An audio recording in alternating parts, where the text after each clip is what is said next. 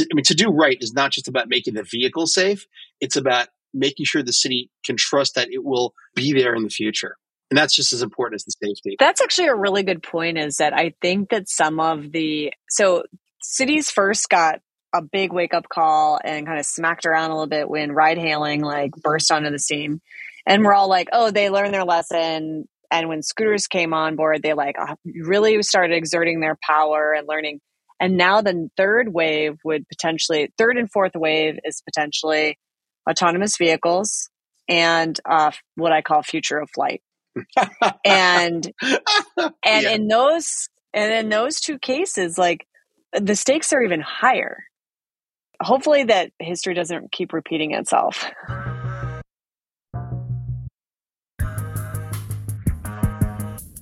Hello and welcome to the Autonocast. As almost always, I'm Alex Roy, the Director of Special Operations at Argo AI, whom I do not represent on this show. Also, the founder of the Human Driving Association and the producer of the greatest Cannonball Run documentary of all time, and also the only one, Apex, the secret race across America. And I'm Ed Niedermeyer. I am the author of Ludicrous, the unvarnished story of Tesla Motors. Um, and I also spent much time on Twitter um, blowing up terrible arguments about driving automation technology. Because you're a hater. Because I'm a hater. And I am Kirsten Korosek, transportation editor over at TechCrunch. And yeah, Ed, you're such a hater. And so this week, we're going to change things up a little bit. There's just way too much Tesla, like nonsense, craziness to even like start addressing. And quite frankly, I'm just not in the mood. So we're going to shelve that. So to all the all the folks who, you know, are tuning in and they've got their popcorn and they've got their their Twitter, you know, page open and ready to like lash out at Ed. We're just not going to go there this week. Um, so just wait till next week. Save it Save it. Save it for next week. Yeah, no, we there's a, there is a lot of stuff happening, and we actually do really need to talk about some of it. But um, I we're all in agreement, not this week. Um, and there's other things to talk about. Like if, if yes. anything, the, the one of the most annoying things about Tesla is that like it keeps people from talking about things that are actually much more interesting a lot of the time. So Kirsten, yeah. you've been doing the reporting, so uh, you and you've got you've got a, a bunch of stories out. Yeah, so. and actually, I, it hasn't just been. It's just not just not me. Um, I have a whole team, so that's makes things a lot easier. Probably one of the more interesting stories, and we just haven't focused on micromobility much lately, but micromobility um, continues to be an important piece of the you know total transportation ecosystem, and we've seen a lot of rising and falling stars, and sometimes disappearing ones. And in this case, what I'm talking about is Bolt Mobility. And this is the company that was um, is associated with uh, Usain Bolt, and they pretty much just totally disappeared. Um, they had contracts um, with um, a number of cities across the U.S., and they basically ceased operations and kind of have vanished into the ether. Um, they've left behind um, vehicles. They um, have not answered calls, and not just to us, but from the city officials. So we got a tip from a reader of my newsletter and said, "Hey, um, we're a vendor, um, and we just like can't get a hold of them." And I was wondering if you knew what was going on. And so um, our reporter uh, Rebecca Bellan chased it down, and they're gone in at least eight US markets as of last week. Um, and it is just kind of fascinating because they had this huge run up.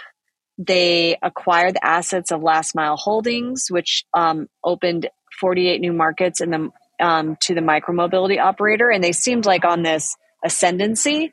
And now they're just like gone, and no one seems to know where. I mean, correct me if I'm wrong, but like were was Bolt ever like were were they always in the micro? And I'm not, you know, I kind of dabble in micromobility, um, less focused on it than than other areas, and like I kind of got the sense that Bolt was never like seen as super serious. Like there was always a little mimi quality to it. I don't know. Am I am I wrong about that? Well, yeah, um, a little bit, um, but they were making acquisitions. Like when they, I, I really thought that when they made that acquisition of Last Mile Holdings, it was surprising to me because of your feelings and thoughts about like what you just said. Yeah. And I was like, wow, okay. Um, so yeah, I never put them in the same category as like a lime or a bird, um, or tier, any of those. But here they were like making this um, acquisition. So um, they did issue a statement on their website um, as of August 3rd. And, you know, they launched in 2018. Um, and they said in this statement that um, I'll read it here. On June 30th, 2022, with equity investors failing to deliver on committed investment, Bolt Mobility was forced to significantly scale back operations. Prior to this decision, Bolt Mobility had every intention of remaining fully operational and even to expand into additional markets. Any suggestion otherwise is wholly inaccurate. And as of July 2022, they were running day to day operations in 25 of 33 markets. So here's the issue that I have, that might very well be the case. They did not communicate that to anyone and they just kind of like piece they kind of ghosted a lot of cities. Um and so there are the reality of um, investors not you know not continuing their investment i guess this can be a reality but there is also like how you handle that situation and it doesn't seem like they handled that quite well all right. Can I yes chime in here? Please. So, you know, people complain sometimes uh, about the quality of public transit. Some cities have great transit, some it's less optimal, and sometimes it's great in one place and not so great in another.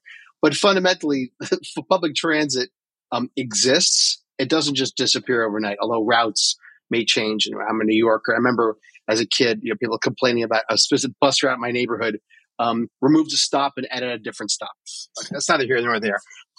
But fundamentally, public transit runs as it's a public service. When a private company enters a city, you know, they have to make a decision. It's like, what service are they going to roll out first? And then how is it going to grow? How is it going to integrate with the city? The difference between a pilot program and a service, the pilot program is just that it's a pilot. It may not last forever because the learnings are extracted from the pilot. Once you launch a service, if you want to, you know, actually do good for a community, the service has to remain because people may take a job or move based on that service and an expectation that's going to remain. And that service could be just uh, for commuters, it could be something that takes people to the doctor. Who knows? But this is the difference between like a good actor trying in the private sector opening a transportation company whose product is not just say an autonomous vehicle, but the platform that enables people to get from A to B better than they did before you arrived. And now we're starting to see who the good actors are and who are who are not as we go from pilots to service service. But I think we're going to see a lot more companies in the coming years reveal themselves to have never really cared about how they affect communities as they try to find product market fit without um, earning the trust of the community and sticking it with it for the, the long haul. Uh, you know, I remember uh, there was no there was no public. You couldn't take the bus from where I grew up to my school. It would have been like an a public bus would have been like two transfers, like an hour and a half. The subway was like an hour and change. It was a private bus service. It was 40 minutes. That private bus service was in service. I, I think the company operated for like 30 years. You could count on them. And it was just a crappy, rusty old bus with a driver who always showed up. Reliability is more important in mobility and transportation than technology. But put technology and reliability together, and now you have the future. So I, I, I think cities need to be really careful about who they sign up um, to do business with, because the city themselves didn't necessarily invest in transit or didn't have the budget to do so. Because I think companies are some some companies are going to do great, and some companies are just not in it for the long haul. Um, that's that's my rant of the day. So I would I would go another level on that and and suggest that it's partly the companies or you know the the culture whatever that's that's part of the issue here but it's fascinating that they sort of throw their investors under the bus. Um, you just don't see it that often, right? Where they're like, "Oh no, we'd be, you know, doing all this great stuff." Our, you know, like scumbag investors actually wrote the checks they said they were going to write. Like that was actually like kind of refreshingly like real. Uh, but but it it it points to sort of kind of what to me is is part of the underlying issue, which is that like I do I I I think it's it's possible to reconcile sort of tech startups and sort of public because because what you're saying alex is, is is essentially something that i think we've, we've kind of talked a bit about which is that like these mobility on-demand mobility services and really like whether you're talking about robo taxis or or or or scooters or e-bikes or whatever it is it's infrastructure right? Like like if you have a relationship with a city you know that's infrastructure. And like infrastructure and like how it's funded in particular is like kind of the and and operated and every like everything about it it's, it's very very very different than um than you know venture capitally funded like tech startups right? And so i think intrinsically like part of this the the the underlying issue right is that like investors like venture capitalists fund companies because they see this like huge up potential upside.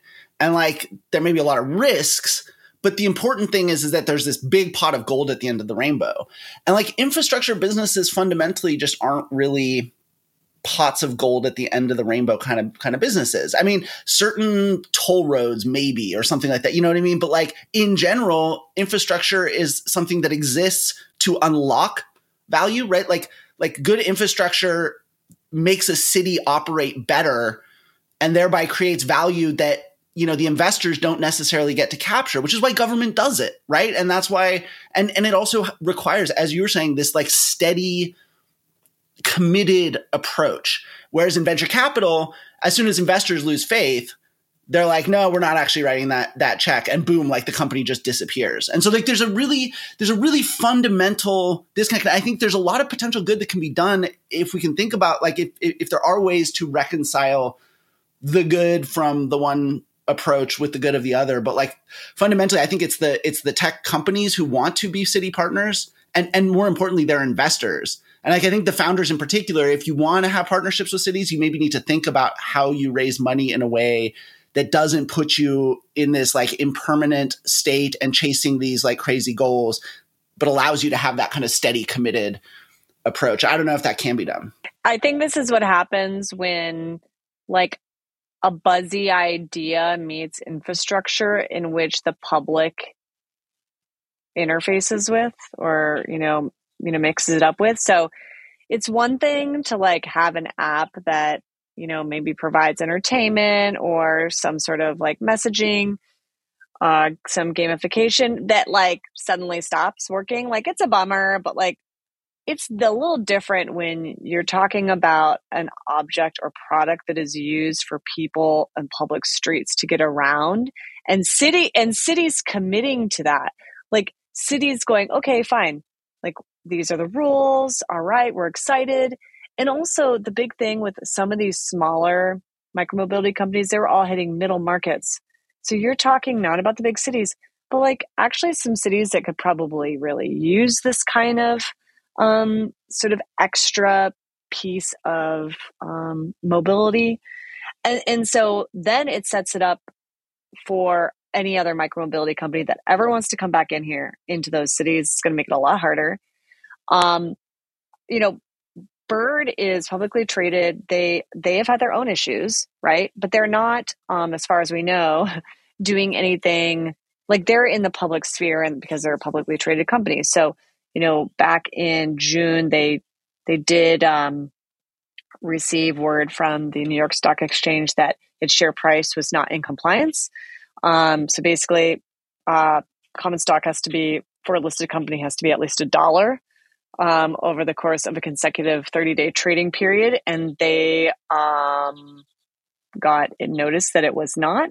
It is currently trading at 54 cents a share. So if anyone wants to pick up Bird for 160 mil, that's about all its market cap is right now.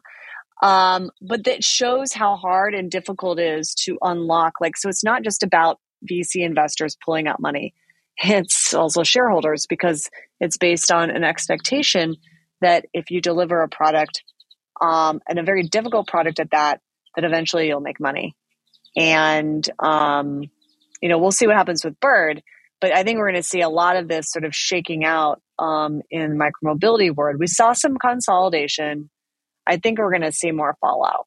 So, you know, this reminds me of uh, uh, there's a story I think in Wired recently about a company that made retinal implants for people who, who couldn't see and like people ponied up hundreds of thousands of dollars for these implants and then the company shut down and now they have to go to third either go to third parties that have, did not put them in to get to maintain them or get them sur- removed which is a whole different ball of wax the, I mean, this is also uh, Cory Doctorow on Twitter was talking about how Epson bricks their printers and they get to a certain point in their, their life cycle.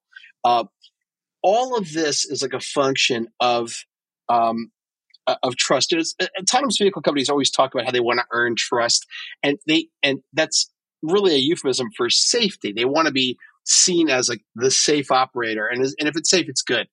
But the, if you break the trust of a city, that uh, who's you know investing in transit infrastructure and people are moving and taking jobs based on on the, a level of trust that is then destroyed that company and the principles behind that company can't really go back that city maybe ever and this is really it's really wrong um, companies to, i mean to do right is not just about making the vehicle safe it's about making sure the city can trust that it will be there in the future uh, and that's just as important as the safety that's actually a really good point is that I think that some of the so cities first got a big wake up call and kind of smacked around a little bit when ride hailing like burst onto the scene.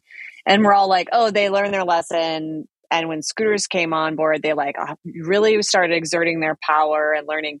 And now the third wave would potentially, third and fourth wave is potentially autonomous vehicles and uh, what I call future of flight and and in those yeah. and in those two cases like you the stakes are even higher um than i would argue than scooters and ride hailing so i don't know. Maybe hopefully that history doesn't keep repeating itself. So uh, i you know, i always say i don't represent argo on this show and i don't but i am going to just point out something that i work on a bit at argo and uh, it's really important. You know the uh, deploy first, uh, you know, apologize later, which we've seen in ride hail and with scooters, that's really not going to work in the AV sector because to put AVs in a city is not just about a software update.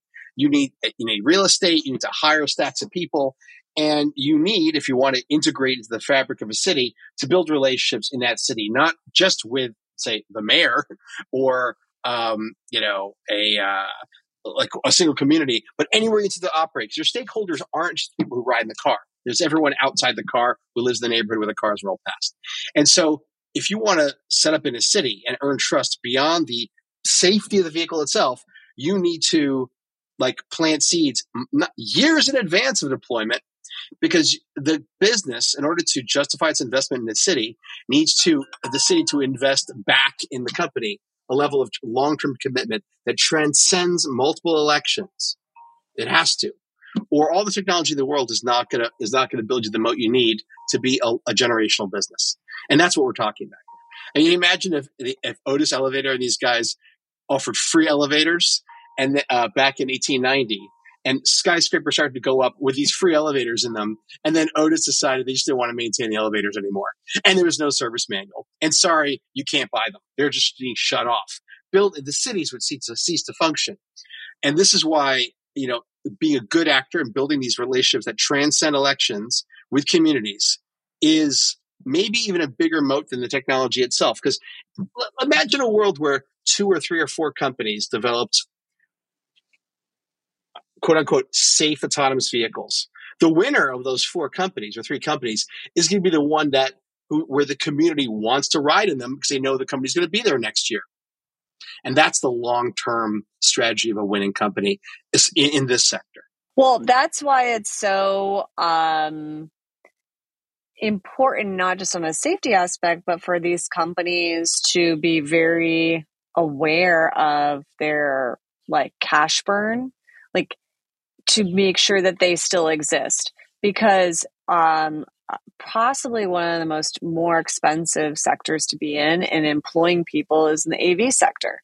It's just incredible. Like, so when a company raises, let's say, a $100 million and, and they're an AV company, I'm like, that runway is actually a lot shorter than people realize. Because when you start looking at what engineers are paid and experts to get these types of things and then scale that operation, it's really expensive. Um, so it's not just a safety issue, it's also like looking at their balance sheet and making sure that and also picking the right investors like from the earliest earliest stages and then deciding do i want to go public or not? I mean that's why companies like aurora are kind of in a tough spot because on the one hand they skipped over the having to constantly go back to vcs which is you know potentially good and went to the you know huge amount of capital possible in the public markets but it's super difficult when you have a when you are working on frontier tech in which you're not going to have any real revenue coming in for a really long time. It's just like super tricky in the world of AVs because you're getting people to place essentially bets on you when you don't have an operational product yet and you're potentially years away. So it's safety, it's operational cost efficiencies. It's like there's so much that can go wrong um, on the way to you know launching, and then you launch and gee do you have enough money to like operate and maintain operations safely? Like then that's the next level. So it's it's a to me like one of the trickier businesses. Like micromobility is nothing compared to what the comp the complexity of operating autonomous vehicles at scale and we just haven't seen that yet i mean we already see like what cruise a little bit and waymo a little bit and that certainly hasn't been without incident uh, you know what goes a long way? it's better if he's muted. You know what goes a long way? Uh, this, uh, is is the mute button uh, is is understanding that like, being, being, a good corp being a good corporate citizen and a smart like product manager and corporate strategist is not just about building the tech and then sending your policy team out to like to work on regulatory capture. like, like what you want to be doing is something that I have a small hand in is you want to go to the city where you intend to operate And you want to go make friends with the community on a local level, the churches, the mosques, the synagogues, whatever, the schools, every single piece of the city that isn't necessarily, um, you know, reflected in popular media narratives where people actually live and work and talk to them. Just ask them, like, what would make your neighborhood better? And then from that, go to your product team and start telling them, here's what we're going to need in a year or two or three. And then when the people start to see the pilot roll out, and then you get the feedback, they realize they're stakeholders too, even when they never get in the cars. It's their uncle or brother or cousin or kids who get in the cars. And it's just, it's incredible to me uh, that that's not seen by every company as core to the business because it, it really is. Rant over so so and the, the, one thing i want to add to is just going back to the the funding type right? Because i think and and you know i want to be clear i'm not I'm, I'm, comparing different things here. These are not the same but i think if you look at sort of how the relationship between how things are funded and and what kind of businesses they they have to be because of that funding um it, it's kind of interesting. And so you know you could take any number of level four av developers and like you know kirsten talked it, there's a lot of you know money being raised to push this technology forward. A lot of what's being funded is is r&d essentially or, or really research. A lot of it is research. Like like hopefully it gets from research to development to to to right? But like there's a lot of uncertainty about that in part because the goals are ambitious and the goals have to be ambitious in order to raise the money right? So you're talking about operating you know a, a, mobility service in a giant domain an entire city or like big parts of a city right? And like that's a yeah i think people really underappreciate how ambitious that is. And again like that's a function of the sort of the the the reality the venture capital is gambling right? And to and to to take big risk you have to think there's a big payoff on the other side of it. And i'm not saying that's bad. That just is what it is. And it and it creates the kinds of companies that it creates. And we, there's a track record now. This is not brand new stuff right? Silicon Valley has been around for a while and we've seen this and the pattern is pretty clear there. And I would contrast it to, and again, I want to be very clear. These are different things and, and they're d- different companies are doing different things. And I'm not even going to name names here, but like there are companies that work in automation and specifically driving automation who started out more in the defense space.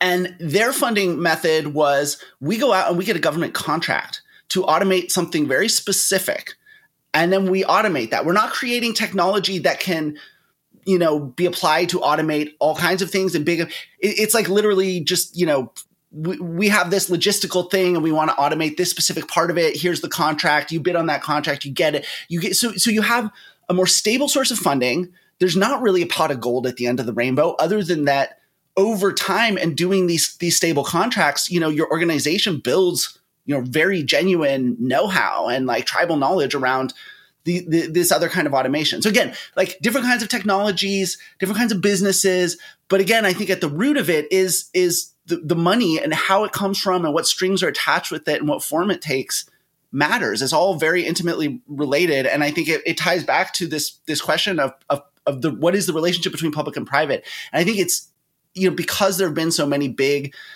game changing technologies in, in our lifetimes, it's easy to kind of hope that technology is just going to be sort of an easy button. Um, but this is what's called solutionism. And I think that like the idea that technology is just going to reconcile the, the, the fundamental differences between public interest and public infrastructure and private gambling you know like like those like I, you know th- those may be somewhat irreconcilable. And i think it, to, to me the lesson is let's not say that every problem has to be solved with gambling. Some have to be right? Developing new crazy technology taking big moonshots or whatever like you need that gambling spirit.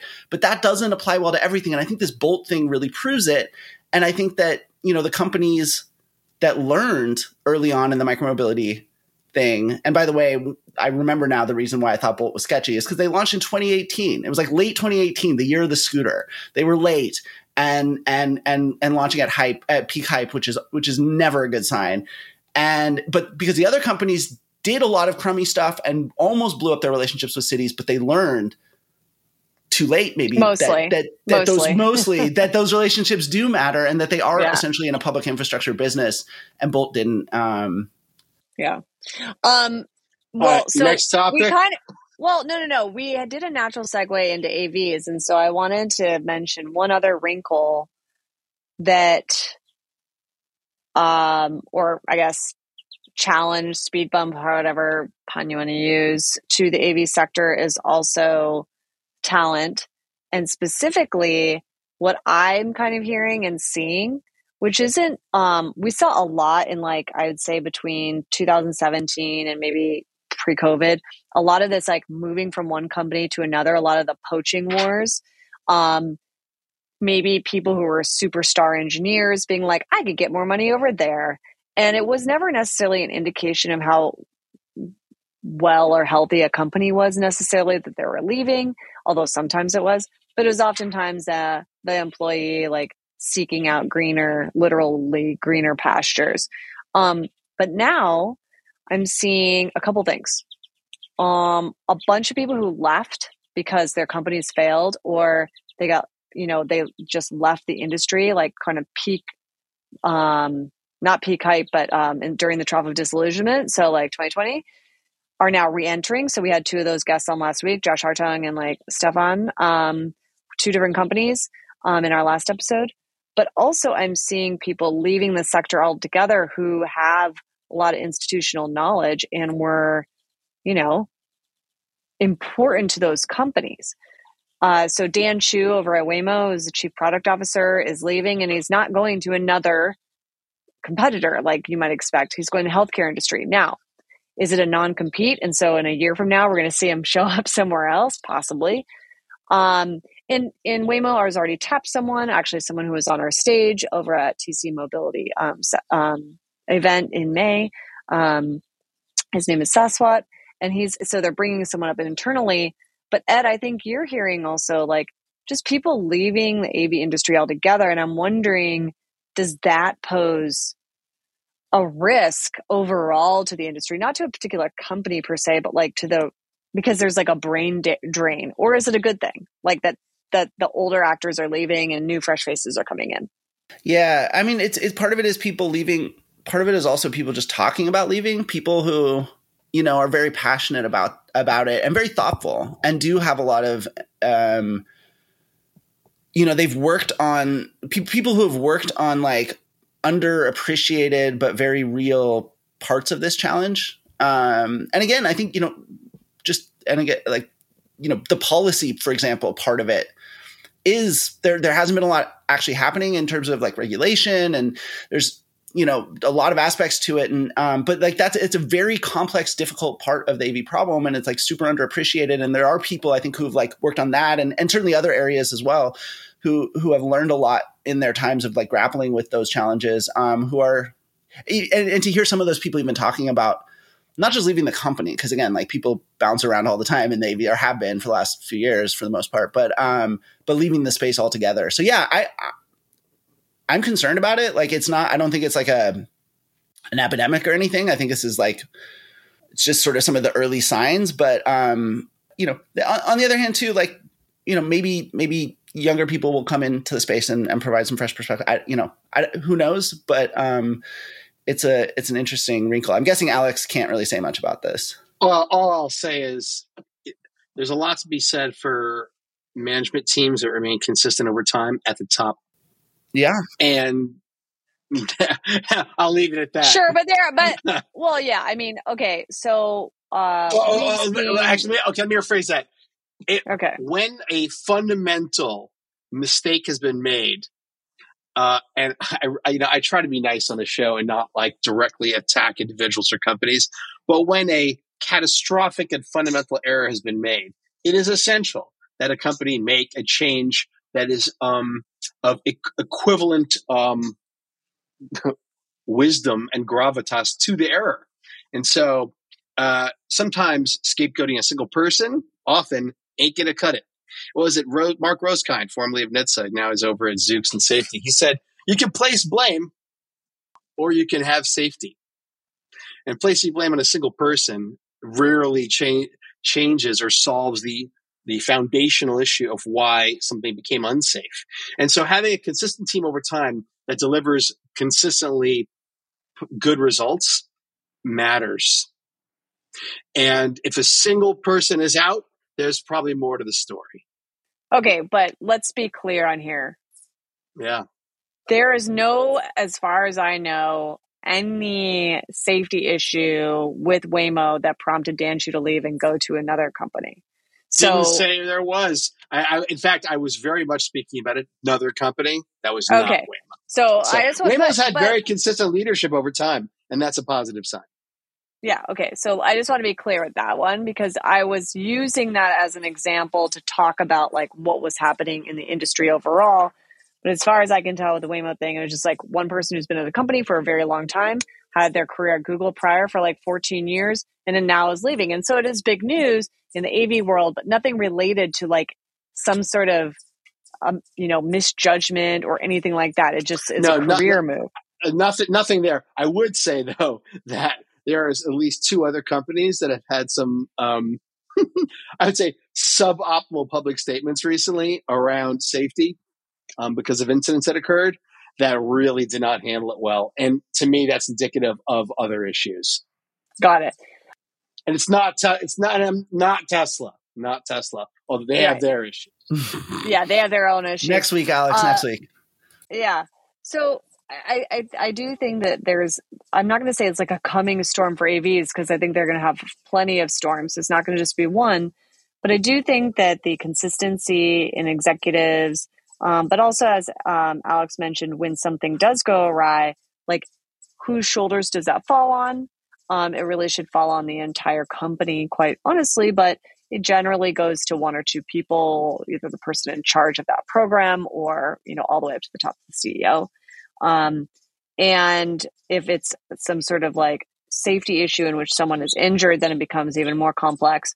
I think we're going to see like fallout from that. But like separately from safety, I think we're going to continue to see sort of like this shifting and moving around the AV industry. And I haven't decided whether this is a bad thing um, because you're losing institutional knowledge, or just par for the course and it really won't be like meaningful overall to the industry. I will say this one thing. I had a really interesting conversation um, the other day with with someone who's at a, a smaller startup um, in driving automation broadly sector, a smaller startup though, and you know, limited runway, you know, and um, the founder of this company, you know, is really a, a, a very intelligent. Uh, uh, you know, uh, unsurprisingly, but and sensitive and, and thoughtful person um, who has sort of looked at things like like Elon Musk um, and and other sort of like cautionary tales from from tech. And i think you know there's been a lot of them on tv lately and i think there's kind of more of a, a growing awareness of, of, of some of this stuff and some of the the negativity that comes along with it. And you know this person this founder really really wants to not be that person right? Doesn't want to lie doesn't want to misrepresent wants to feel good about everything they say to their investors and to to the public and everyone. And like these are all like wonderful wonderful things but also as that runway get compresses like all of the pressure goes up to make something happen, right? Then it becomes right. It, it, it's easy to be principled about things when you've got plenty of runway, and the smaller your runway gets, the more pressure and the more you as a founder are forced to choose. Like, what is this company worth to me? What am I willing to do to make sure this company keeps going? And like, kind of what came out of that conversation was sort of like, you know, it, one of the you know good people do bad things all the time. And a lot of it is because they really don't want to do the bad thing until they get to that position where they don't have a choice. And and the wolf is at the door and they have to take extreme steps. And i think that like one of the more underrated founder skills maybe uh, they was just again something that just kind of came out of this kind of really interesting conversation is like maybe maybe one of the more underrated founder skills is how to gradually over time think about focusing more, narrowing the focus and being proactive so that you're you don't go from we have all of this ambition and this much runway and I you know we can make it we can do it the right way to like you know to to that getting unsustainable and oh my god now we have to like something has to give and we have to take extreme steps. That that that focusing over time and that being proactive about like maybe I do need to be a little more aggressive about marketing something. Uh, again, absolutely. And I'm not saying, you know, clearly as someone who's like critiques, you know, the overselling of, of tech and, and overhype and the long term negative effects, I'm not saying people should hype more, but like it's not as simple as just never hype either or like always undersell. Because if you always undersell, you will find yourself with the wolf at the door.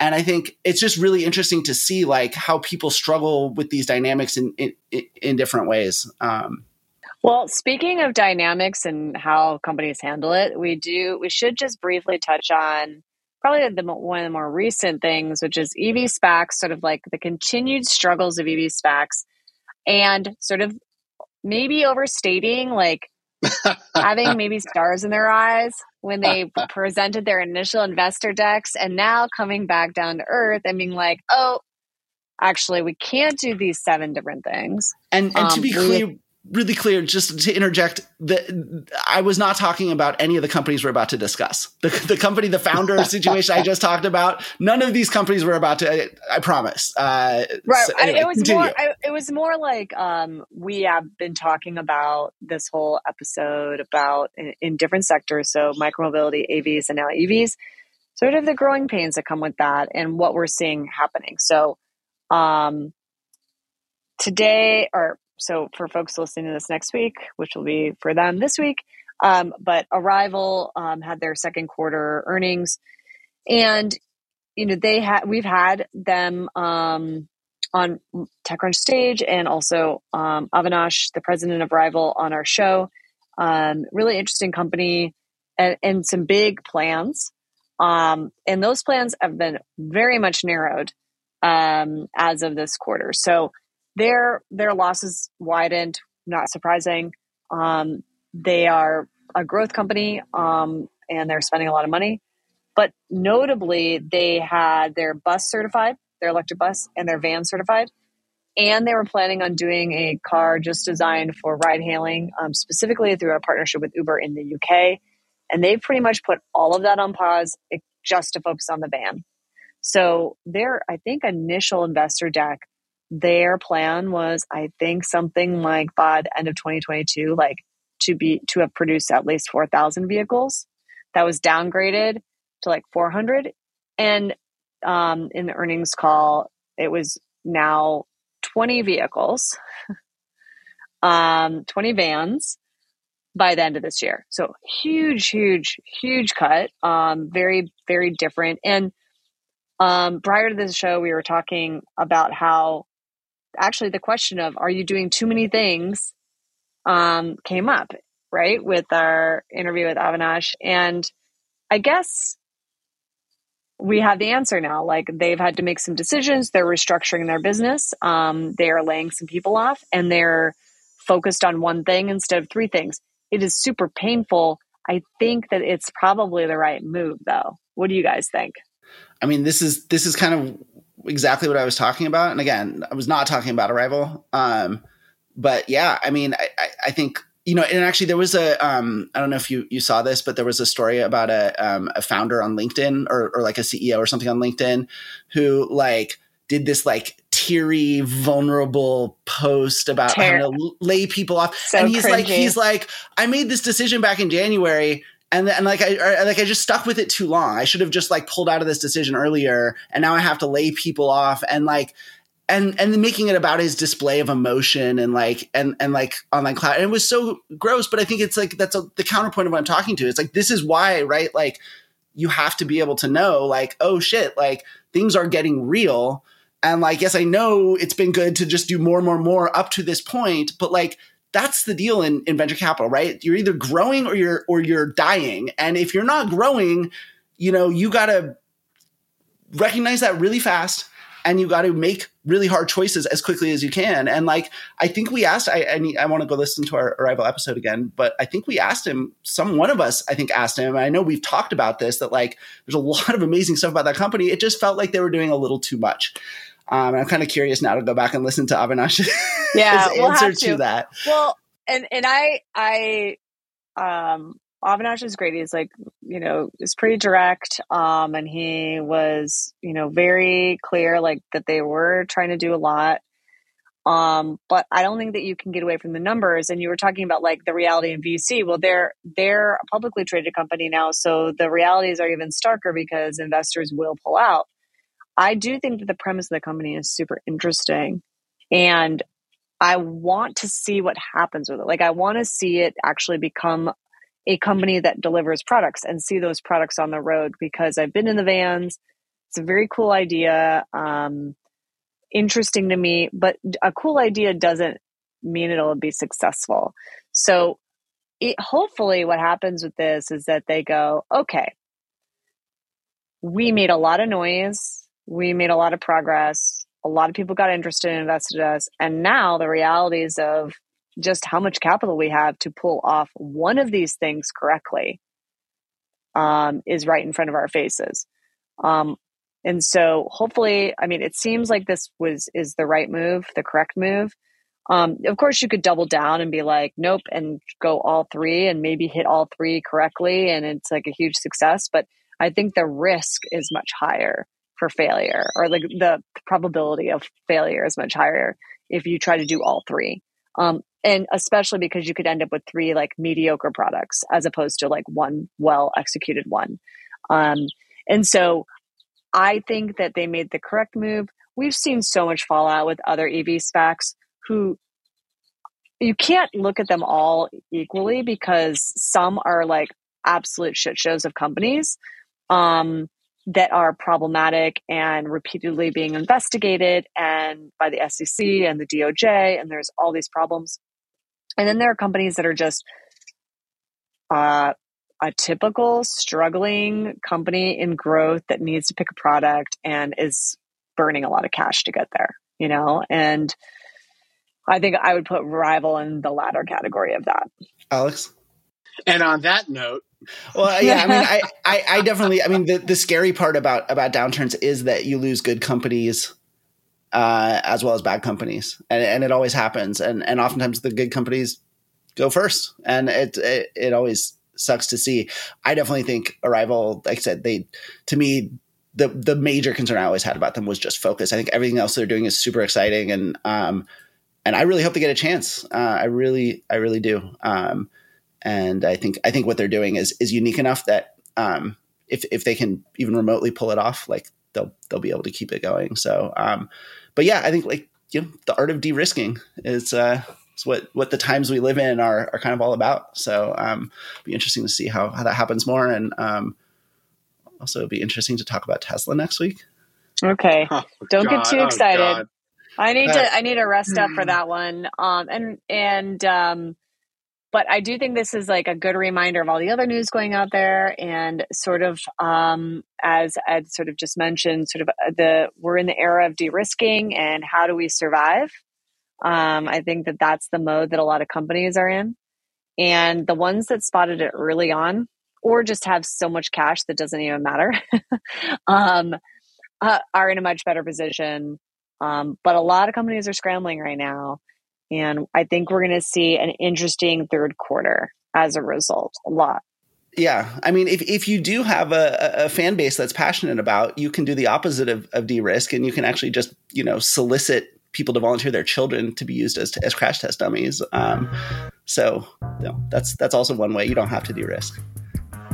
There you go. Now we're talking about. And on that, yeah. And on that note, uh, thanks to our Autonocast audience for listening to another episode.